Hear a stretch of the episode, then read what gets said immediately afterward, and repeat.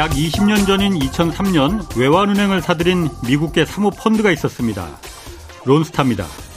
사모펀드의 속성이 그러하듯 뭐 론스타는 외환은행 정상화에는 별 관심이 없었습니다. 고율 배당과 지분 매각으로 투자 원금을 회수했고 2012년 봄에 5조 원 가까운 이익을 남기고 한국을 떠났습니다. 그리고 그해 겨울 또다시 5조 원이 넘는 돈을 배상을 하면서 한국 정부를 국제중재 ISDS에 회부했습니다. 10년을 끈 중재 판정이 어제 나왔습니다.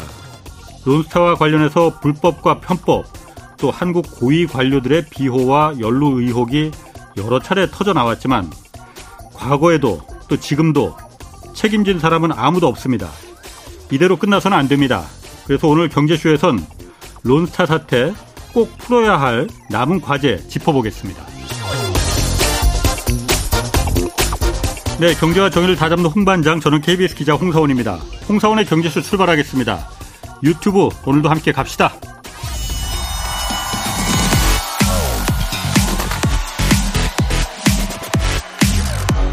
대한민국 경제 오디션 내가 경제스타 K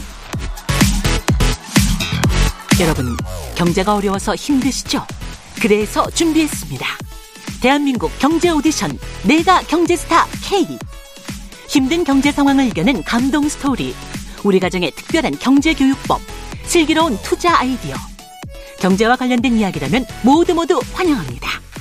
총 상금 6천만 원을 준비했습니다. 자세한 내용은 홍사훈의 경제쇼 홈페이지를 참고하세요.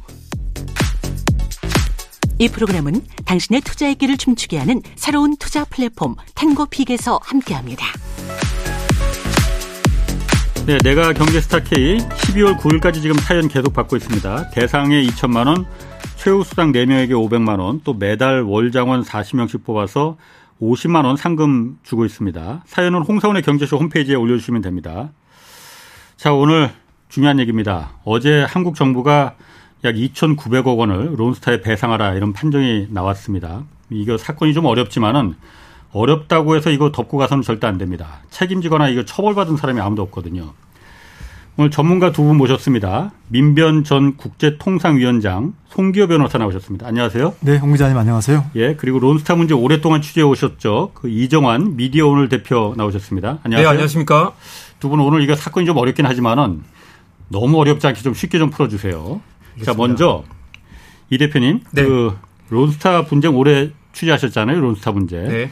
이게 10년 넘다 보니까는 론스타 들어보긴 많이 들어봤는데 네. 어떤 사건이었습니까? 간략하게 정리하면 거의 20년 다 돼가죠. 예. 외환은행 원래 IMF 이전에 정부 소유 은행이었습니다. 예. 한국은행이 51% 지분을 예. 보유하고 있었죠. 이 IMF 거치면서 이제 그 좀 부실해졌고요. 네. 이 론스타가 외환은행 지분을 인수한 데 들어가는 돈이 콜옵션까지 포함하면 2조 1,500억 원 정도 됩니다. 네. 그리고 실제로 이제 9년 뒤에 팔고 나갈 때 네. 7조 3천억 원을 벌었고요. 어, 남는 장사였네. 예, 한그 어. 수익률로 총 200%가 넘죠. 예. 연간으로 하면 23% 정도 되고요. 예. 그런데 이제 외환은행 하나만 보면 안 되는 게이 예. IMF 직후에 이 제일은행이 먼저 팔려 나갔고요. 예. 그다음에 한미은행이 팔려 나갑니다. 음. 각각 예. 뉴브리지 뉴브리지 캐피털 아. 그리고 카라일 펀드인데요. 예. 어, 론스타까지 셋 다 외국계 사모펀드였고 음. 사실 한국에서 은행의 대주주가 될 자격이 없는 그런 사모펀드인데 편법으로 사들였습니다. 그러니까 외환은행이 처음이 아니었던 거죠. 이 셋 다 짧게는 5년 만에 팔고 나가면서 수천억 원을 챙겨 나갔고요. 예. 이 당시 IMF 이후에 글로벌 투기 자본이 음. 한국에서 헐값에 쇼핑을 했던 것입니다. 음. 이들을 누가 도와준 도와줬느냐가 핵심일 거고요. 예. 과연 합법적인 절차를 거친 것이냐를 따져봐야 하겠죠. 2003년에 외환은행 매각 과정에 이 문제가 있었던 게 분명한데 한국 정부가 그걸 덮고 지나가려고 했고요. 누군가는 그걸 허용해 줬다 이거죠. 그러니까 그렇죠. 불법 소지가 있는데 불법이 아닌 거로 만들어 줬다는 거잖아요. 맞습니다. 2005년부터 이미 로스타가 팔고 나가려고 네. 하니까 벌써 그때 시, 시 차익이 한 5조 원 정도 되니까요. 예. 정부가 이걸 승인해주지 않고 버텼습니다. 음. 당시 마침 론스타 관련 재판이 두 건 있었고요. 예. 이게 끝날 때까지 기다려야 된다라는 게 한국 정부의 명분이었습니다. 아. 이 재판 중에 혈관 매각 사건은 무죄로 끝났고 외환카드 주가 조작 사건이 유죄 판결을 받았죠. 그게 아. 벌써 이제 2011년까지 시간이 흐른 뒤였습니다. 그래서 이제 시간이 그렇게 계속 매각이 지연되면서 한국 정부가 론스타가 빨리 팔고 나가야 되는데 네. 못 팔게 하니까는 그렇습니다. 가격이 싸졌다는 거잖아요. 그래서 이번에 아이러니, 소송을 건 거죠. 예, 아이러니한 게이 네. 론스타는 팔고 떠나고 싶은데 못 팔게 시간을 끌었죠. 근데 네. 이제 유죄 판결이 나니까 정부가 그때서야 네. 매각 명령을 내린 겁니다. 네. 이 매각 명령이란 게 울고 싶은데 뺨을 때려주는 격이나 마찬가지죠. 네. 문제가 있었으면 뭔가 책임을 물어야 될 텐데 너네 이제 팔고 나가라고 하니까 어, 신나게 팔고 아, 나갔겠죠. 그렇구나. 이 못 팔게 하다가 5년 뒤에 너희들 유죄니까 팔고 나가라고 해서 예. 론스타는 그 과정에서 손실을 받고 예. 이 손실을 보상하라면서 투자자 분쟁 소송을 내게 된 것이 이번에 지금까지 겁니다. 그러면은 변호사님, 네. 이번에 그 론스타 소송에 있어서 가장 큰 쟁점은 뭐였습니까? 그러면? 어 이번 론스타 쟁점에서 가장 이제 문제가 네. 되는 게 예. 이제 아까 우리 이정환 대표님 말씀하셨듯이 음.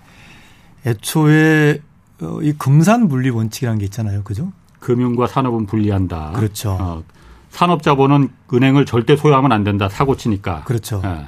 그게 우리 어 국내 자본에게는 다 적용이 되는데 그렇죠. 하늘이 두 쪽 나도 그거는 절대 산업자본은 삼성전자가 은행을 인수할 수는 없어요. 그렇죠. 4% 이상 못 갖게 예. 되어 있죠. 음. 근데 이 론스타는 이제 그걸 뛰어넘어서 51% 지분을 가졌잖아요. 예. 그리고 이제 팔고 나갈 때도 예. 이제 외환 어, 카드 주가 조작 사건에서 유죄 판결에 연루됐단 말이죠. 예. 그래서 이제 더 이상 대주주 자격이 없게 됐어요. 예. 그런데 대주주 자격을 상실한 자에게 예. 대주주를 대주주 그 예. 지위를 팔게 해준 거예요. 그러니까 다시 말씀드리면 외환카드 주가 음. 조작 사건의 유죄 판결이 됐기 때문에 이제 은행법상 대주주 지위가 상실됐단 말이죠. 예. 그러면 아, 지극히 합리적인 금융당국이었다면 너는 이제 대주주로서는 대주주 프리미엄을 붙여서는 팔 수 없다. 예. 이를테면 뭐 절반씩 나눠서 어. 팔아 팔고 나가라고 한다든지. 예. 근데 그런 일체 조건을 붙이지 않고 그냥 팔고 나가라고 한 거예요. 그러니까 대주주 자격을 잃었는데도 어. 그 대주주 어. 프리미엄을 받고 팔 수 있도록 해준 거죠. 한국의 금융당국에서 네. 공무원이 예. 누군가가 네. 그렇게 매각 명령을 했는데 예. 이번 사건의 쟁점은 이 두 개의 문제와 다 연결돼 있습니다. 뭐냐면 예. 첫 번째 산업자본이었는데 한국의 시중은행의 음. 51% 대주주가 되었다. 예. 자 이제 이 국제 중재 사건이니까 아무래도 국제 중재법 이야기를 이제 간단하게도 아. 한다면은요. 이 국제 중재를 통해서 다른 나라의 정부에게 손해배상 청구를 하려면 예. 최소한의 요건이 있어요. 적법한 투자자여야 돼요. 불법 투자자에게까지는 이런 국제 중재 특권을 안 줍니다.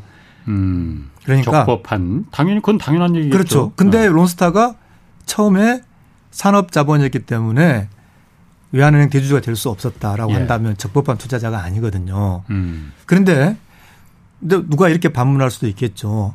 아니 결국은 한국 정부가 승인해 준 거잖아. 그러니까. 그런데 거기에 또 국제중재법은 그렇게 되어 있습니다. 예. 설령 승인해 줬다 하더라도 예. 처음부터 적법한 투자자가 아니면 국제중재 제소 자격이 없다. 아, 나중에 그게 밝혀지면은? 네. 그러니까 설령 그 과정에서 네. 네. 어, 투자 승인을 받았느냐 받지 않았느냐 하는 것은 문제가 안 돼요. 예. 애초부터 적법한 음. 투자자야 돼요. 예. 그렇기 때문에 이 사건은 가장 중요한 쟁점이 과연 론스타가 예.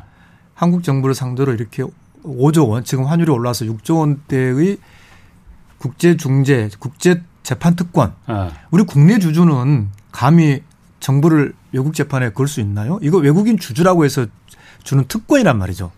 뭐 문제가 옛날부터 많았죠. 그렇죠. 이거에 대해서 독소동이라고. 네. 네. 네. 근데 최소한 이 국제중재 국제재판 특권을 가지려면 네. 최소한 적법한 투자자야 되는데 네. 적법한 투자자가 아니 이 경우에는 아예 이 재판을 걸 수 없단 말이죠. 자격이 없다 이거죠. 자격이 없다는 거죠. 그래서 아예 그냥 음. 법정 문을 닫습니다. 네. 근데 그 주장을 우리는 하라고 일관되게 요구했는데 지난 안 10년간 안, 안 했다는 거죠. 자, 그럼 그거 넘어가기 전에 이 적법한 투자자가 아니라는 거는 론스타가 적법 그때 외환은행 인수할 때 자격이 없었다는 거잖아요. 그렇죠. 어? 자격이 없었습니까? 네, 어. 두 가지 쟁점이 있을 텐데요. 어. 하나는 이제 외환은행이 부실 금융기관이라서 이렇게 애외 조항을 적용해서 매각해야 되느냐 하나 있을 거고 두 번째 그러니까 말씀하신 것처럼 그렇게 말씀하시면 못 알아들어. 아, 그러니까 네. 원래는 산업자본이 은행을 네. 인수하면 안 되는데 네. 예외 조항이 그 은행이 매우 부실하다. 이런 때는 인수할 자격이 생긴다는 거죠? 아니요. 아닙니다. 아니요. 어. 그것도 아니에요. 어. 그 산업자본이면 네. 그 부실 은행이 관계없이 아예 안 되는 거예요. 아, 아예? 네, 우선 여기서 딱 그것을 바로 어. 잡아야 됩니다. 네. 부실해도? 그러니까 두 가지라고 어. 말씀드린 게 부실하면 애외 조항을 적용할 수 있고 예. 그렇지만 부실했느냐 아니냐가 또 논란이 되겠죠. 아하. 두 번째는 어, 론스타가 산업자본이라면 애초에 예. 모든 걸 다 하늘이 두 쪽 나도 어. 아무리 부실하더라도 대주주가 될 수 없다는 겁니다. 그 부실 여부는 언제 문제가 되냐면 예. 아, 산업자본이 아닌 외국인 예. 그 외국인이 자 여기까지는 말씀드릴 아. 것 같아요. 산업자본이 아닌데 금융기관은 또 아닐 수 있잖아요. 은행이 아닌 외국인. 예, 예. 그렇지. 네. 예, 네. 그럴 때는 은행이 아니더라도 예. 외국인인 경우에는 예. 부실 은행 정리 등의 경우에는 10% 이상 인정할 수 있다는 겁니다. 어. 자, 산업자본이면 아예 어. 그 어떠한 외유가 없는 안 겁니다. 되고 어. 외국인인 경우에 산업자본이 아닌 외국인이 음, 음. 은행이 아닌 경우에는 부실은행이라는 예외를 둔다는 음. 건데 우선 더 큰 제한이 산업자본의 그 문턱이 음. 완강히 있는 거죠. 말씀하신 것처럼 하늘이 두 쪽 나도 절대 안 되는 게 산업자본 이면 예. 절대 금융 기업 금융기관의 대주주가 될 수가 없고요. 예. 지금까지 드러난 걸 보면 어, 론스타는 2006년에 이미 산업자본 인 것으로 그 증거가 드러났습니다. 그럼 일본의 수많은 골프장을 소유하고 맞습니다. 있는 네. 그런 산업 산업자본인 거죠. 거잖아요. 산업자본인데 아. 그럼 2006년에 이미 어, 외환의 대주자 자기가 없는 게 명확했고요. 예. 중, 중요한 건 2003년에 외환을 인수할 당시에 또 산업자본이었느냐가 중요한데 예. 정부가 그걸 제대로 조사하지 않았거나 조사를 했으면서도 묵인했거나 적당히 흘려보냈을 가능성 때문에 더 논란이 되는 것이고요. 나중에 어쨌든 그게 밝혀진 거잖아요. 아, 산업자본이 뭐 이제 굳이 따지자면 2003년은 아니었는데 그 사이 뭐 사고 팔고 해서 2006년에 됐다고도 주장할 수 있는 건데 예. 지금까지는 2003년에 명확하게 산업자본이었다라는 증거는 나오지 않은 상태. 그때 팔 때는 외환은행 예. 팔 때는 음. 재미있는 건 또 있습니다. 예. 당시 2003년에 예. 금감원에서 산업자본이면 애외 조항을 둘 수 없다라고 주장하신 분이 있어요. 근데 그분이 어, 뇌출혈로 돌아가셨습니다.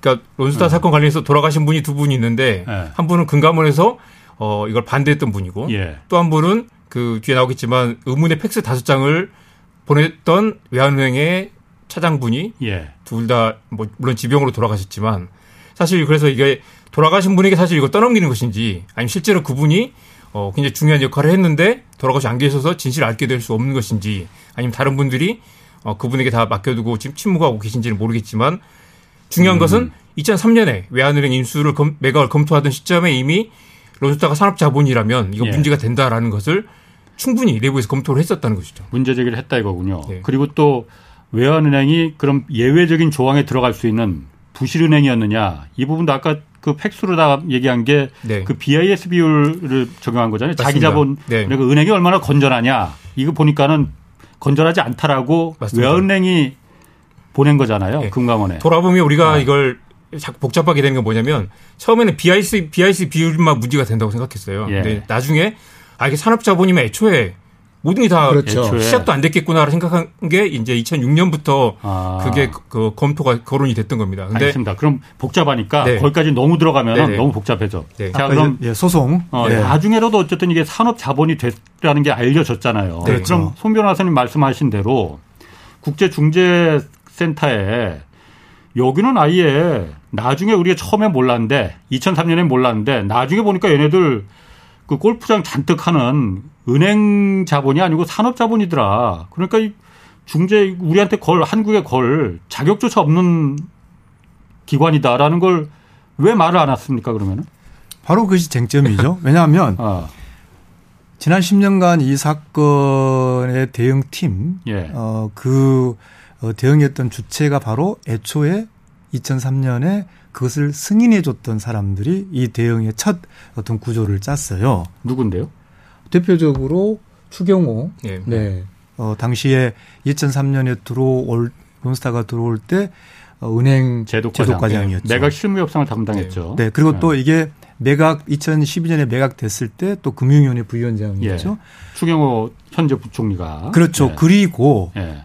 론스타가 이 5조 원대 소송이 들어올 때그 예. 대응 팀에 있었죠. 동일한 사람이.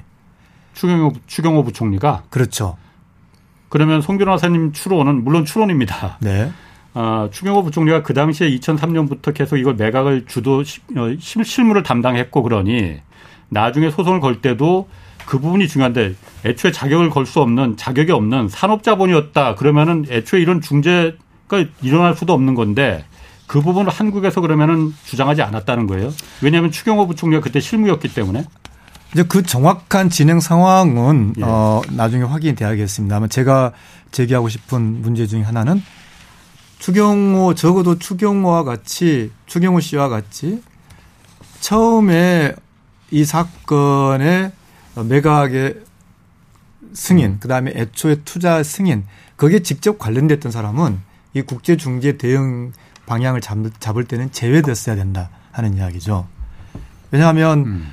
어, 그 어, 문제에 관여했던 사람이 대응 방향까지 어, 결정하고 영향 예. 영향력을 주게 하는 거 그 구조는 잘못된 대응 구조였다라고 저는 생각하고 있습니다. 뭐 잘 알기 때문에 음. 그렇게 했을 수도 있는 거 아니에요? 내용을 잘 알기 때문에? 자, 내용을 내용을 잘 음. 알고 있는 것은 그냥 참고로 불러보면 되는 아. 것이고요. 이 소송 방향을 다시 말해서 네. 애초에 대주주 자격 문제를 이 소송에서 제기할 것이냐 말 것이냐라는 음. 그런 근본 중요한 음. 굉장히 중요한 소송 전략을 결정을 누군가 해야 되잖아요. 그걸 안 했다 이거죠. 그 자기였으니까 그 당시에 그, 그 결정을 할 때는 아. 제 3자가 결정을 예. 하는 것이 맞죠. 제가 생각하는 이 사건의 본질은 그래서 예. 론스타가 사기를 쳤다고 주장하려면 그 사기를 받아준 사람들, 묵인해준 예. 사람들이 한국 정부에 있고 한국 정부가 그걸 제대로 처벌하지 않, 고 소송까지 예. 간게 문제인 것이죠. 예. 어, 당신들이 산업자본이면서 지분구조를 제대로 밝히지 않아서 결과적으로 그 2003년에 외환 인수 자체가 불법이었다라고 주장을 했어야 되는데 예. 그걸 스스로 우리를 부정할 수 없는 모순에 우리 정부가 빠져 있었던 거죠. 음. 만약에 그걸 재판에서 이야기했다면 당신들 왜 그때는 검증 안 했냐라고 음. 했겠죠. 예. 애초에 우리가 지난 20년 동안 그 우리의 잘못을 인정하지 않고 론스타를 악마화하면서 우리 내부의 적들을 그대로 가져갔던 게 지금 재판에서 질 수밖에 없었던 배경이었던 것 같습니다. 그러니까 애초에 처음에 산업자본이었다는 걸 우리가 뭐 그게 일부러 그랬든 아니면 정말 몰랐든 애초에 출발이 잘못됐었기 때문에 그건 우리의 한국의 귀책 사유가 있기 때문에 그래서 그거에 질질 끌려갔다 이렇게 보시는 겁니까 그러면? 한국의 귀책 사유라기보다는 아까 말씀드렸듯이 네. 국제중재법에 의하면 예. 설령 어, 론스타가 제대로 자료를 내주지 않았다든지 예. 우리가 뭔가 모를 어떤 그런 어, 상황들이 음. 있어서 어, 설령 승인을 해줬다 하더라도 예. 그래 너 대주주 자격 승인해줄게 승인해줬다 하더라도 그것과 관계없이 국제중재 사건에서는 론스타가 어, 아예 제소 자격이 없다 이런 중요한 방어를 할 수 있었는데 예. 네, 그런 방어가 안 됐다는 게 이번 사건의 진행 사건의 큰 쟁점이고요. 어. 네, 조금 더 이제 이야기를 돌아간다. 아, 아까 예. 이제 이, 이 이 재판에서 큰 쟁점이 뭐냐고 그렇게 예. 말씀하셨잖아요. 또 하나의 중요한 쟁점은 47억 달러. 지금 환율로 환산하면 한 6조 원이잖아요. 원래는 론스타가 6조 원을 달라고 했죠. 예. 배상하라고. 2012년 때만 해도 환율 때문에 그때는 5조 원이었죠. 예. 네. 왜 6조 원이냐? 예. 6조 원이 계산이 어떻게 된 거냐? 예. 그것을 지난 10년 동안 줄기차게 밝혀라고 요구했는데 끝내 제대로 밝히지 않았어요. 그 누가 밝히지 음. 않았느냐? 지난 10년의 정부가 밝히지 않았습니다. 도대체 계산이 어떻게 해서 6조 원이 나면 자 그때는 5조 원이었죠. 47억 달러를 달라고 하는데 뭔가 계산이 있을 거 아닙니까? 뭐, 뭐, 뭐, 뭐를 더해서 47억 달러라는 거. 그거라도 네. 최소한 밝혀야 이 소송이 어떤 음. 소송인지 알 거 아니에요. 그건 지금 제가 기사에 보니까 원래는 외환은행이 인수하고 잔뜩 이제 몸값을 부풀린 다음에 HSBC 홍콩 상하이뱅크에 넘기려고 했는데 그때 한 6조 원 받을 수 있었는데 그때 한국 정부가 방해해서 질질 끌면서 인수 아 저 매각하는 걸 허락을 안 했기 때문에 홍콩 상하 HSBC가 이제 안 한다고 나가버렸고 그러다 보니까 가격이 점점 점점 떨어져서 그 차, 그 손해액을 그래서 그 6조를 달라 한국 정부가 못 팔게 해서 우리가 손해 봤으니까 그거 아니에요? 그게 아닌 것으로 밝혀진 거죠. 이번에? 네. 어. 자, 정부가 공식적으로 예. 정부 이 보도 자료에서 예. 그 6조 원, 자, 지금 환율로 그냥 6조 원이라고 예, 편하게 예. 합시다. 6조 원 중에서 2조 9천억 원. 예. 3조라고 하죠, 그냥. 예. 네. 그 3조 원이 실은 예. 론스타가 소송에서 만약에 이기면 예. 그 이긴 금액에 대해서 벨기에 당국이 세금을 매길 것이다.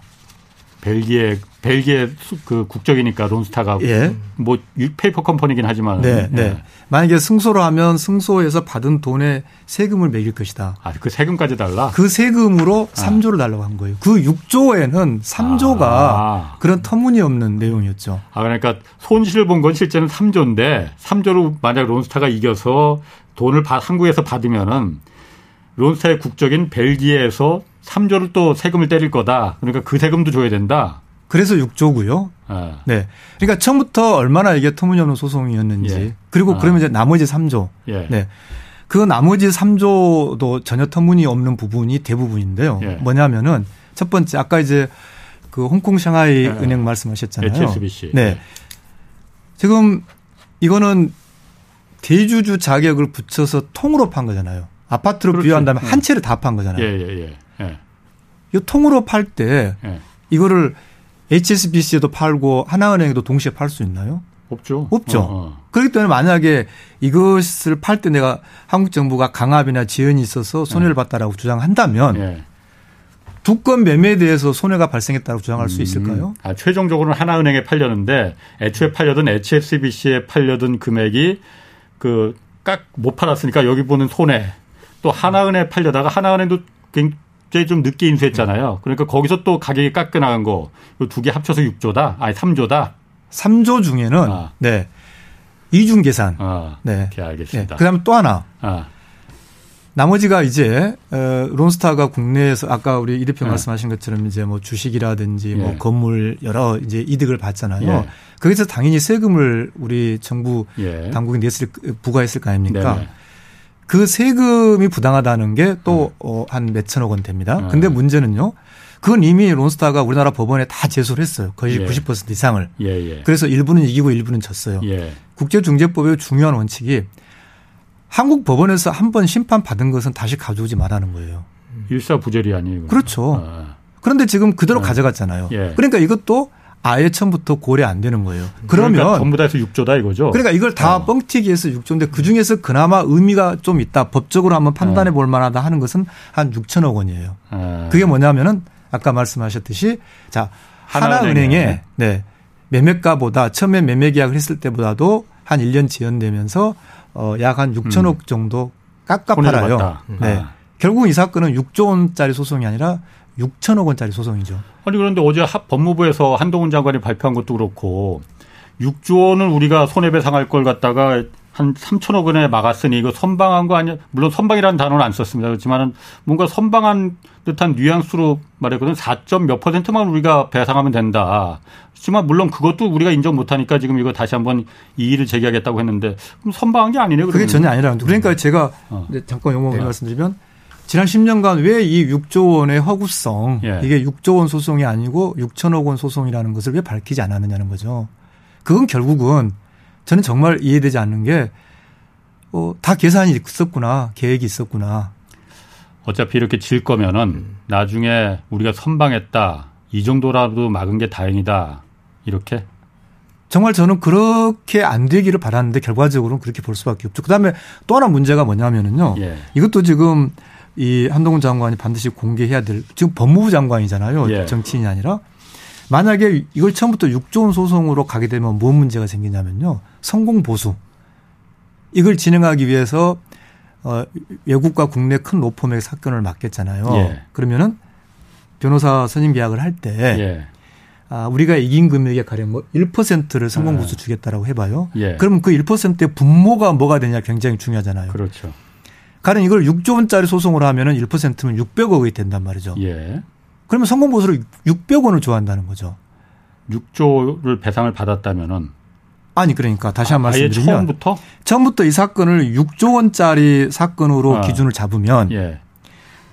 내가 우리가 승소한 금액의 1%를 변호사에게 성보수를 준다. 아. 제가 이제 변호사가 성보수 아. 이야기해서 좀 아. 미안합니다만, 네 중요한 문제니까 우리 지금 어. 다 피 같은 세금으로 예. 나가야 되는 거잖아요. 예. 한동훈 장관 표현대로 한다면은 그런데 이거를 6조 원 소송으로 보느냐 6천억 원 소송으로 보느냐가 또 중요한 의미가 있는 게 음. 이걸 6조 원 소송으로 보게 되면 만약에 우리가 성공한 금액의 1%를 변호사에게 성공보수 주기로 한다.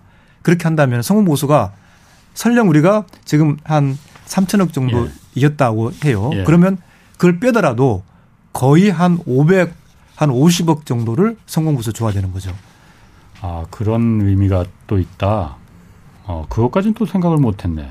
음. 6조 원 소송으로 이걸 자꾸 정부가 이야기하는데 저는 예. 그래서 이게 더구나 우리나라 로펌만 계약한 게 아니라 미국 로펌도 계약했기 때문에 어떤 조건의 성공보호소 계약을 했는지도 밝혀져야 할 부분입니다. 음. 그러니까 변호사님 보시기에는 6조 원 소송에서 비교적 선방한 게 아니라 사실상 6천억짜리 소송이었는데 어, 명분상 그 절반 정도 이기고 절반 정도 패소한 그런 사건이라고 보시는 건가요? 그렇죠. 이거는 네. 6천 원짜리 소송, 6천억 원 소송에서 3천억 원 음. 패소를 한 거죠. 이 그 론스타 이번에 보면은 어쨌든 20년 전부터 쭉 이게 오면서 그 관련된 인물들이 지금 현 정부의 그러니까 그, 그 경제 관련 이 고위 관료들하고 많이 등장한단 말이에요. 네. 좀 어떤 역할을 했는지 누가 아까 그 추경호 경제부총리는 역할이 네. 뭐 그때 있었고 어떤 지, 자리에 있었고는 나왔고 네. 한덕수 총리도 지금 등장. 한덕수 총리는 당시 김현장 법률사무소의 고문으로 있었고요. 2003년에 그러니까 네네. 네. 그 그리고 인수할 때. 네. 어. 그리고 이제 지금은 이제 현업에서 물러났지만 변양호 씨가 당시 재경부 금융정책국장으로 일을 예. 주도했었고 이번에 그 제가 얼마 전에 변양호 씨를 만나서 예. 물어본 적이 있었습니다.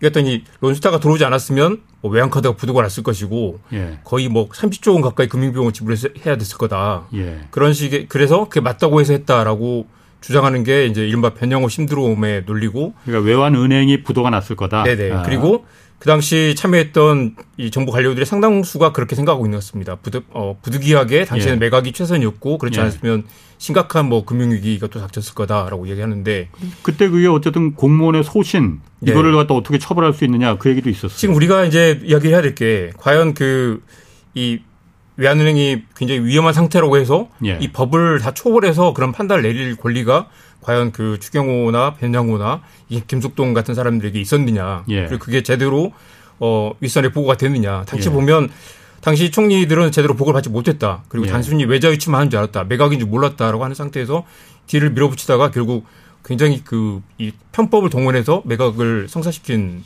그런 예. 음. 사건이었죠. 음. 그리고 당시 이제 이른바 이 10인 비밀회의 그 최종 결정을 내리는 그 자리에 있었던 음. 사람들 말씀하신 것처럼 김석동 당시 국장은 재경부 차관을 지내고 그러니까 최종 결정이 10인 네. 비밀회의라고 하면 그 보통 사람들은 모르니까 네네. 10인 그 최종 매각 결정이라는 게 어, 언제 10명이 모여서 어. 외환은행이 매각을 최종 결정하는 자리 그리고 이제 외환은행이 어디에 그러니까 에치 론스타 론스타의 매각을 결정하는. 자리에서 예. 론스타 자격이 안 되고 아하. 그리고 아무리 머리를 굴려도 이게 인수할 접근이 안 되니까 예. 당시 이야기했던 게 이제 부실금융기관 정리 등 아. 예외적인 경우라고 해서 외환은행은 부실금융기관 아닌데 예. 부실금융기관 정리 등이라는 조항이 있으니까 이걸 등에 포함시켜서 가자라고 주장을 하는 게 앞으로 부실해질 수도 있다. 예, 앞으로 부실해질 수도 있고 아. 굉장히 이제 그래서 BIS 조작 논란이 나오잖아요. 예, 예. 이 재무 조건이 굉장히 안 좋아질 수 있다. 최악의 예. 가정들을 붙여가지고 음. 이렇게 되면 굉장히 위험하니까 부실금융기관은 아니지만 부실금융기관 정리 등이라는 조건을 내세워서 매각을 하자라고 론스타가 그래서 인수를 할 수 있게 해주자.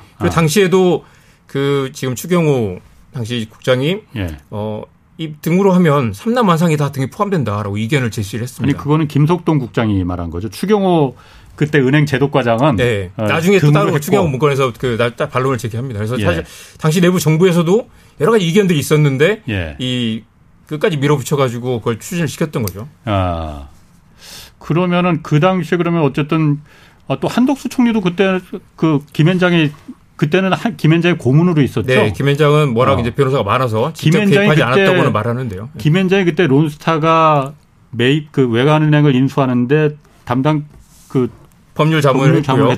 어, 예를 들면 그 BIS 비율을 낮춰서 부실금융기관 정리 등의 논리를 적용하자고 제안한 게 김현장이었던 것으로 알려지고 있습니다. 그리고 네. 문제의 그 팩스 다섯 장도 어, 외환은행에서 발송했지만 김현장에서 받아서 외환은행 직원이 금감원에 보낸 것으로 금감원에 보낸 것으로 도, 더욱이 그 한덕수 잠깐만요. 그 예. 팩스라는 거는 예.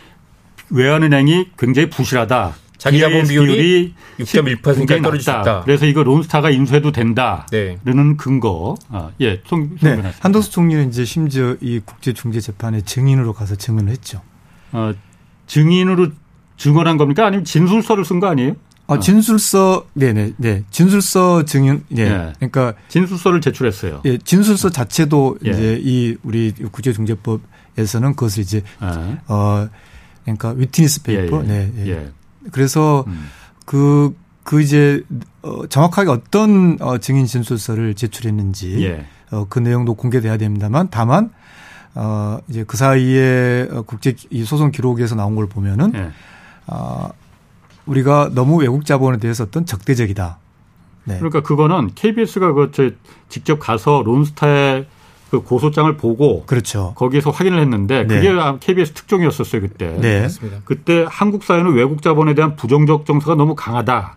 국회와 국민 언론이 모두 외국 자본에 대해서 너무 국수주의적인 것은 이거 문제다라고 한덕수 총리가 어, 그때 당시에는 그러니까 그 주미 대사였었나요? 그러니까 한국 그 한덕수 총리가 개인 자격으로 그러니까 이런 진술을 한 거예요. 그걸 갖다 이제 론스타는 자 봐라 당신네들 그때 재경부 장관까지 지낸 사람이 이렇게 말한 거 아니냐라고 그걸 갖다 오히려 유리하게 인용한 거잖아요. 그렇죠. 그래서 아까 이제 이 사건이 이제 6천억 소송이고 그게 이제 50대 50이라고 됐는데 예.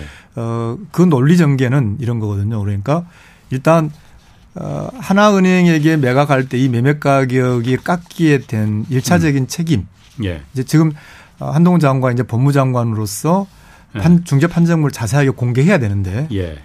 어, 그러면 이제 단순히 지연이 아니라 예. 어떤 뭐 일테면 사실상의 어떤 어 강요라든지 예. 이제 그런 게 어떤 것들이 구체적인 행위가 있었는지 예. 그래서 결과적으로 이 배상 책임을 져야 될 그런 행위를 한 사람이 누구인지를 사실 규명을 해야 되는 그렇죠. 것이 법무장관의 예. 이제 어떤 의무인데 문제는 그 5대5로 판정이 나오는 그 어. 논리적인 맥락을 따라 보면은요. 예. 1차적으로는 한국 정부의 책임 인정된 거죠. 예. 다만 거기도 거기에서 어, 외환카드 주가 조작 사건이라는 게 작용했기 때문에 절반 책임 하는 거죠. 예. 그러니까 그 전제로서 한국 정부 책임이 인정됐는데 예. 그 인정되는 여러 증거들이 있었을 거예요. 예.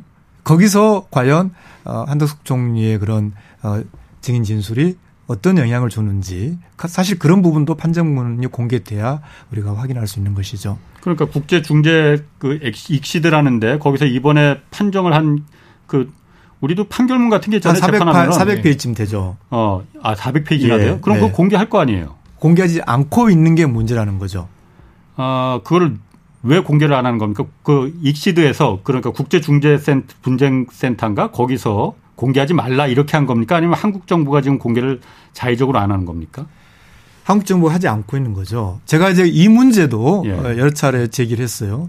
아니 그거는 중요한 문제입니다. 그 그건 확실한 건가요? 왜냐하면 익시드에서 국제중재센터에서 이거는 비공개로 해라고 말했을 수도 있습니다. 아 그건 제가 좀 말씀드려 볼게요. 예. 왜냐하면 소송을 처음에 시작할 때 예. 소송에 제출되는 여러 서류들을 어디까지 공개할 것인가에 대해서 기본적으로 양 당사자들이 예. 비밀 유지 협정을 맺어요. 예. 네. 어. 문제는 거기에 론스타 판결문 어워드라고 합니다만 예. 이 판정문도 비공개로 하자는 내용의 비밀 약정이 체결됐다라고 저는 보고 있습니다. 그럼 공개 못 하는 거네 그러면은.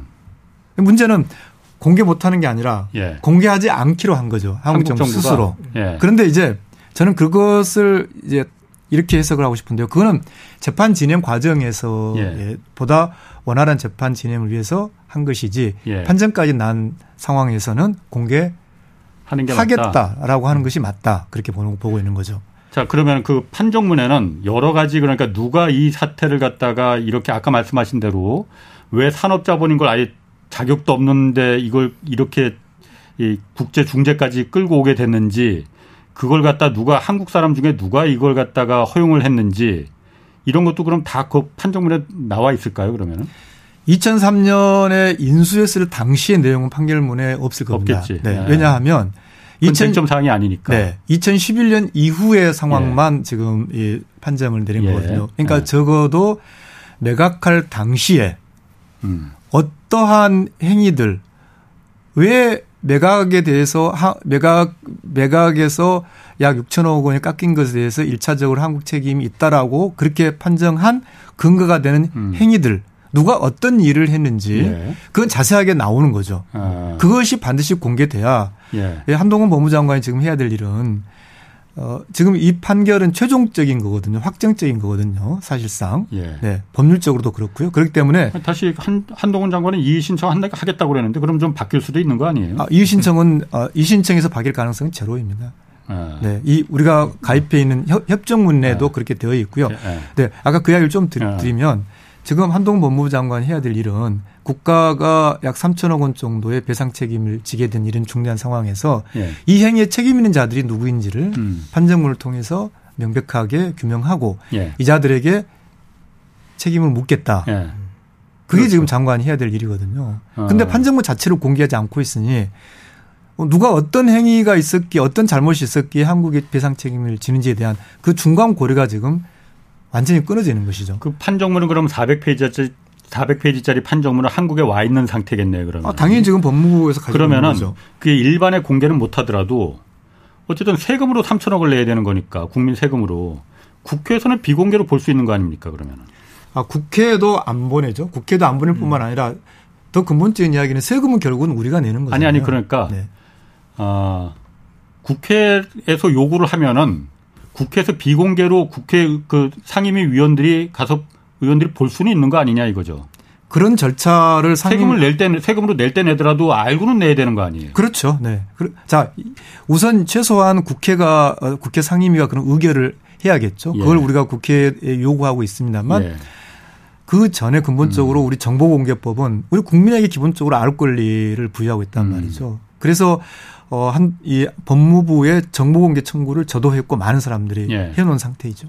이 대표님이 보시기엔 어떻습니까? 이 판정문 공개가 네. 많은 걸 좀 풀어줄 수 있다고 보십니까? 말씀하신 것처럼 이 외환은행 매각 과정에서의 문제라든가 예. 중간에 산업자본에 대한 여러 가지 논란들을 누가 은폐했는가 예. 그리고 이 어, 6조 원의 재판까지 끌고 오기까지에 누가 책임이 컸는가 사실 그 이미 재판에 들어간 순간 한국 정부의 패소는 거의 예견돼 있었던 상황이었거든요. 예. 한국 정부가 고의로 예. 매각을 지연시켰고 피해가 발생한 건 사실인데 예. 사실상 적반하장이죠. 예. 애초에 자격이 없는 사모펀드가 예. 어, 굉장히 불법적인 수단을 동원해서 인수하고 그 뒤늦게 지금 와서 손해를 봤다고 그걸 배상하러 가는 것 자체가 말이 안 되는데 지금 한국 정부 한 번도 거기에 책임을 제대로 묻지 않았고 절차적 문제를 제기하지 않았기 때문에 재판가 온 뒤의 상황에서는 이미 이제 패소가 음. 거의 예정된 상황이었던 거죠. 다시 돌아가서 복귀를 하면 이 사건에서 우리가 교훈을 얻으려면 예. 왜 지금까지 왔는가? 예. 그 과정에서 누가 책임을 예. 져야 할 사람들이 책임을 지지 않고 있는가? 그 중요합니다. 물론 재판 과정에서 한국에서 1년의 재판 과정에서는 예. 헐값 매각이라든가 뭐 1년에 그 상당수 재판들에서 이미 무죄 판결이 났고 예. 문제가 없는 것처럼 정리됐지만 법적으로 문제 없는 것과 별개로 우리 절차적인 문제들 책임을 져야 될 예. 사람들을 이 누구인가를 제대로 따져야 될 것 같습니다. 그러면은 어 사실 제가 보니까는 이 중재까지 가게 된 안 갔으면 가장 좋았는데 네. 그게 우리가 여기는 산업 애초에 우리는 처음에 몰랐는데 2003년에 몰랐는데 2006년 그때 나중에 보니까는 산업자본인 걸 우리가 알게 됐다. 네. 그거는 좀 미안하지만은 우리가 좀 귀책 사이가 약간 있지만은 자 중재 국제 중재 센터 여기 산업자본이니까 얘네들 아예 이거 중재를 할 자격도 없는 사모펀드야. 그러니까 이거 그 하면 안 되라고 우리가 적극적으로 말했으면은 결론이 이렇게 나지 않았습니까 그러면은 그렇게 안 말했다는 거잖아요. 어, 주장하지 않았다는 거죠. 저는 이제 굉장히 우리에게 중요한 방어였다라고 봅니다. 물론 결론이 어떻게 났을 건가 하는 것을 예상한다는 것은 쉽지 않지만 네. 그런 방어 자체를 하지 않았다. 음. 그래서 지금 이제 아까 다시 이제 그 한동훈 장관이 말하는 취소 신청, 예. 네, 그 무효 신청 이야기하고 직접적으로 연결되어 있는데요. 예. 왜냐하면 이제 무효 신청 사유가 다섯 개가 있는데 네. 그 중에서 어이 재판관들이 뇌물을 받았다든지 음. 재판관 아예 제대로 구성이 안 됐다든지 예. 판결 이유를 안 썼다든지 예. 또 재판 절차법을 위반했다든지 예. 이건 다 해당이 안 되거든요. 예. 그나마 하나 딱 우리가 생각해 볼 수 있는 게 중재판정부의 권한을 명백하게 일탈했을 때, 네. 네, 이거 하나예요. 지금 우리가 네. 취소 사유가 있을까 예. 부분에서 예. 이게 이제 결국은 관할의 문제거든요. 음. 뭐냐면 론스타가 처음부터 적법한 투자자가 아니었기 때문에 제소 자격이 없기 없고 그렇기 음. 때문에 중재판정부는 이걸 판단할 권한이 없었다. 음. 그런데 그것을 명백하게 일탈해서 판단했다. 예. 이게 거의 우리가 주장할 수 있는 그나마 유일한, 주장할 수 있는 유일한, 유일한 취소 사유. 아, 근데 결정적이 될 수도 있는 거잖아요. 아니 근데 문제는 본안에서 우리가 이런 주장을 안 했다는 거죠. 안 했으니까. 네. 본안에서 우리가 그런 주장을 했다면 주, 이 중재판정부가 그것을 판단을 했을 거예요. 앞으로 꼭 풀어야 될 과제는 왜 안 했는지, 누가 하지 말라고 했는지 그걸 밝혀내는 거군요. 그것도 굉장히 중요하죠. 네. 네. 그리고 또 하나는 이 국제 투자 해결 분쟁 센터에서 이 결정을 내린 거잖아요. 3천억 내라, 론스타에 줘라. 우리 안 따르면 어떻게 되는 겁니까? 안, 이게 무슨 공신력이 이렇게 있는데요? 굉장히 공신 공신력으로 집행력이 있는데요. 어. 안 따르면 네. 어 흔히 말해서 강제 집행을 할 수 있습니다. 아 그래요? 네. 이게 무슨 국제 사법 재판소 뭐 이런 것도 아닌데? 그래서 이 절차에 대해서 예. 이 한동훈 법무장관이 법무장관으로서 이걸 접근해야 되는데요. 예. 무슨 말이냐면 한국에 가입한 이 익시드 협정이라는 게 또 있어요. 거기에 보면은 이 판결의 집행 절차에 대해서 자세하게 나와 있습니다. 예. 어. 그러니까 어 그래 우리가 우리 스스로 안 줘? 예. 그러면은 결국은 어 우리 한국은행 금고를 금고에 와서 가져갈 수 있어요. 아, 그 그렇게 강력한 권한이 있습니까? 그렇습니다. 네. 운동장관이 알면서도 사실 국민들을 위해서 적당히 말을 좀 그. 그러니까 저는 네. 어그 뭐 뜻은 좋을 수 있다고 보지만. 네. 냉정하고 객관적인 어, 법무장관으로서의 책임을 다해야 된다. 어. 다시 말해서 어, 뭐 국민 세금 한 푼도 들이지 않게 하겠다. 네. 이런 발언은 법무장관으로서 할 수 있는 발언은 아니고요. 음. 그리고 아까 말씀드렸듯이 취소 사유 네. 그네 개 사유는 전혀 해당 안 되는 사유, 아예 그건 꺼낼 수 없는 사유인 것이고요. 예. 예. 명백한 권한 일탈인데 그러면 최소한 취소 신청하겠다라고 장관이 말하려면 적어도 어떤 점에서 명백한 권한 일탈이 있었다라는 네. 정도는 이야기를 해줘야 되는 것이죠. 예. 근데 아예 그런 어왜 어떤 것에 근거해서 취소 신청을 하겠다는지 물어보면 전혀 답을 하지 않고 있습니다. 음. 아 그런데 근본적으로 제가 또 한 가지 좀 궁금한 게 제가 모르는 게 많아서 미안합니다. 아 아닙니다. 전혀. 어쨌든 이게 주권 국가에서 어쨌든 그 정책으로다가 결정하는 거잖아요. 그걸 갖다 외국에 투자 그 사모 펀드가 아, 한국의 정책이 저거 잘못된 거니까 우리 저것 때문에 손해 봤으니까 우리 배상해 줘. 이게 맞는 건가? 그 한국의 법원에다가 한국의 법원에도 한번 이 결정이 있었죠 판결이. 한국 법원에선 다 지지 않았나요? 그걸 그러니까? 이제 어 굉장히 중요한 말씀인데요. 어. 우리가 이게 가능한 일인지 우리가 얻어야 될 정말 어. 중요한 교훈인데 네. 그걸 저는 이제 그냥 외국인 외국인 주주의 재판 국제 재판 특권이라고 그냥 뭐 저는 이제 그렇게 풀어서 부릅니다만은 네. 뭐냐면 말씀하신 대로 돈도 여기서 벌어요. 예. 그러면은 여기서 뭔가 정부 뭐 일테면 정책이라든지 그런 예. 것으로 피해를 봤다. 예. 그러면은 우리나라 법원이 결코 외국인을 차별하지 않거든요. 오히려 아. 외국인을 더 대우하는 경우도 많아요. 그렇지. 예. 그러면 국내 법원에서 해야죠. 예. 그런데 외국인 주주라고 해서 국가를 이렇게 국제 중재에 회부해서 예. 배상 판결을 받아내게 하는 이 제도가 어, 미국이 처음 만든 제도예요. 1980년대 후반에. 예. 예. 당시에는 외국인 투자자를 보호하고 국제 금융 자본이 국제적으로 활발하게 움직이게 하는 게 올바른 경제 정책이었다고 봤던 시대죠. 예. 그러나 지금은 더 이상 그러지 않습니다. 지금은 심지어 이 제도에 출발이 됐던 미국조차도 캐나다와 멕시코와 이른바 예. USMCA라고 하는 FTA를 하면서 이 제도를 캐나다와의 관계에서는 적용하지 않는다라고 규정하고 음. 또 유엔 산하에 있는 윤시트롤이라고 하는 어, 유엔 국제상사법위원회도 예. 이 제도의 폐지와 개선을 강력하게 요구하고 있어요. 그러니까 지금 우리가 돌아봐야 될 부분이 이제는 시대는 변했단 말이죠. 심지어 지금은 유럽은 어떻습니까? 외국인 주주라고 해서 조세 특례를 주는 거그 자체를 금지시켜 버리고 있어요. 음. 외국인 주주라고 해서 한국 법원에서 구제를 받게 하는 게 아니라 국제 재판 특권을 주는 제도, 이 제도 자체는 이제 폐지해야 되고요. 음. 더욱이 문제는 지금 이게 이것으로 끝나는 게 아니라 어 삼성에 대해서 예. 어, 국민연금이 어, 제일 모직과 합병할 예. 때, 예. 네, 그 어, 표결을 예. 네, 어, 한국 정부가 개입했다 해 가지고 엘리엇이 약 7천억 원대의 소송을 바로 이것을 하고 있잖아요. 걸고 걸고 있죠. 걸고 있죠. 네. 그러니까 그것도 이거예요, 그러면. 바로 이겁니다. 아. 그 익시드 그 국제 투자 해결 분쟁 센터에 그렇죠. 아. 그것도 한국 정부를 상대로 한국 정부가 귀책 사유가 있다 그러니까 한국 정부가 물어내라 세금으로 그렇게 하고 있죠.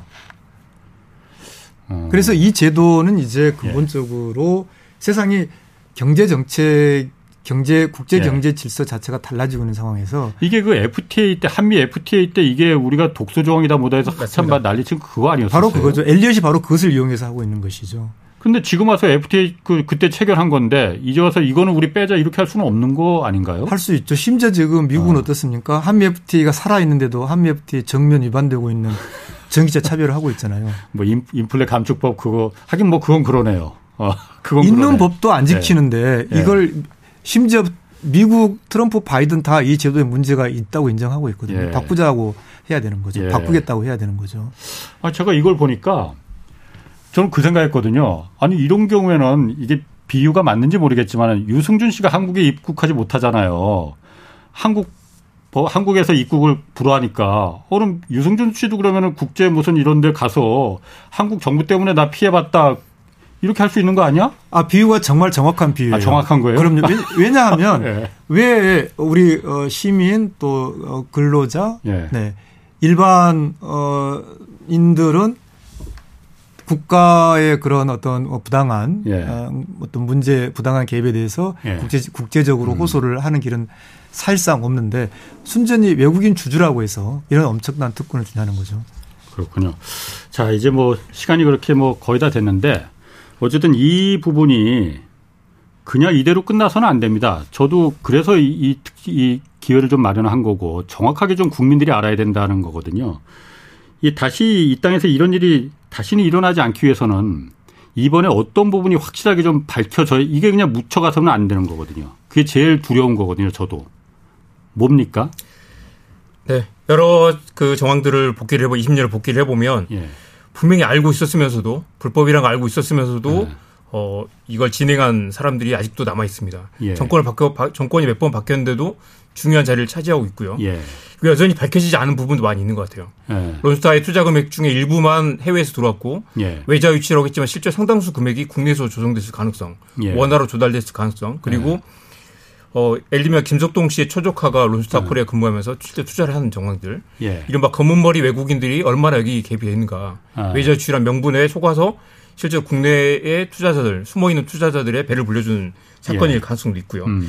당시 돌아보면 IMF를 졸업했는데 이 다시 금융위기를 막기보다 약간의 불법을 묵인해도 된다라는 결정을 예를 들면 일부 공무원들 소신으로 볼 수 있을 것인가. 달러 이렇게, 벌기 위해선. 예, 이렇게 심각한 네. 그이 피해를 초래했고 네. 애초에 법의 태도를 넘어선 거잖아요. 예. 그게 단순히 그 약간의 불법이 아니라 법의 근간을 흔들고 음. 금융 감독 정책 그리고 정부의 시스템을 농락한 심각한 범죄였는데 한국은 아직까지도 그걸 제대로 책임을 묻지 않았다.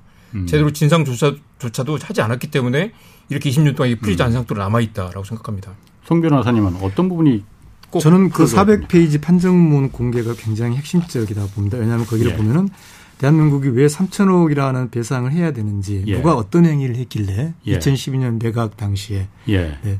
그래서 오히려 그 이 판결문을 보면은 당시에 외환카드 주가 조작 유죄 판결이 있어서 대주주 자격이 없는데도 불구하고 대주주 프리미엄을 팔 수 있도록 단순 매각 명령을 해주면서 예.